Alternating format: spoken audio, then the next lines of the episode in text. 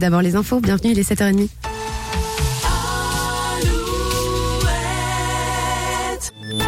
Alouette, les infos en Poitou-Charentes, Nicolas Mézil. Bonjour à tous. Après les fortes pluies de ces derniers jours, l'épisode de crue se poursuit et concerne les deux Charentes et la Gironde, placées en vigilance orange. La drone, limitrophe des trois départements, est sortie de son lit et son niveau continue de monter. Un terrible accident de la route hier soir dans la Vienne, une collision entre un camion et deux voitures à la sortie de Lusignan en direction de Mel. Le bilan est très lourd. Une femme et une fillette de deux ans sont décédées. Une troisième personne est grièvement blessée. Trois autres sont plus légèrement atteintes. Les circonstances du drame sont encore très floues. Une enquête est en cours pour les éclaircir.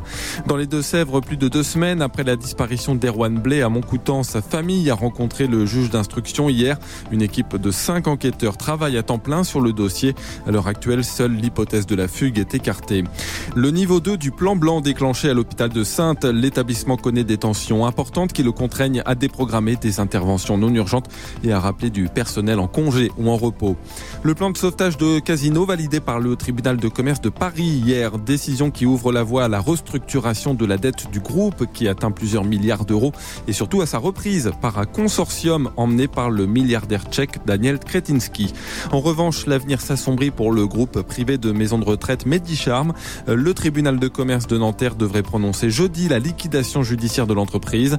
Medicharm possède un établissement en Deux-Sèvres, à Effre, un en Charente, à Marton et un sur l'île d'Oléron.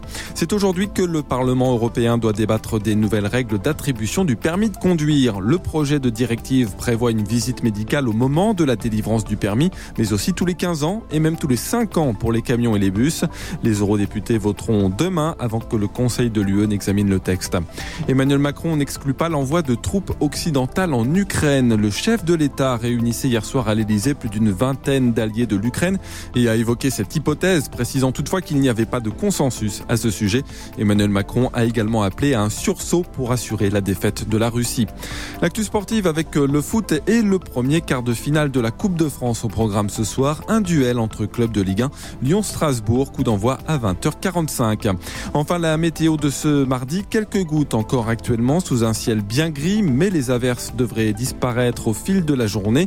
Le vent de nord souffle, donnant une impression fraîche. Les maxis sont comprises entre 9 et 11 degrés. Très bonne journée à tous sur Alouette. Matin Alouette.